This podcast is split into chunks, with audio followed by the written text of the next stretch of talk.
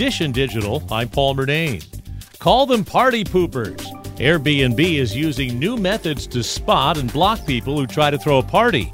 The company says it's introduced technology that examines the would be renter's history on Airbnb, how far they live from the home they want to rent, and whether they're renting for a weekday or a weekend.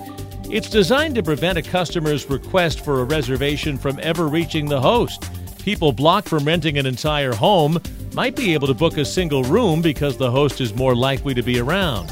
Airbnb says the screening system that's rolling out for listings in the US and Canada has been tested since last October in parts of Australia, and it led to a 35% drop in unauthorized parties there.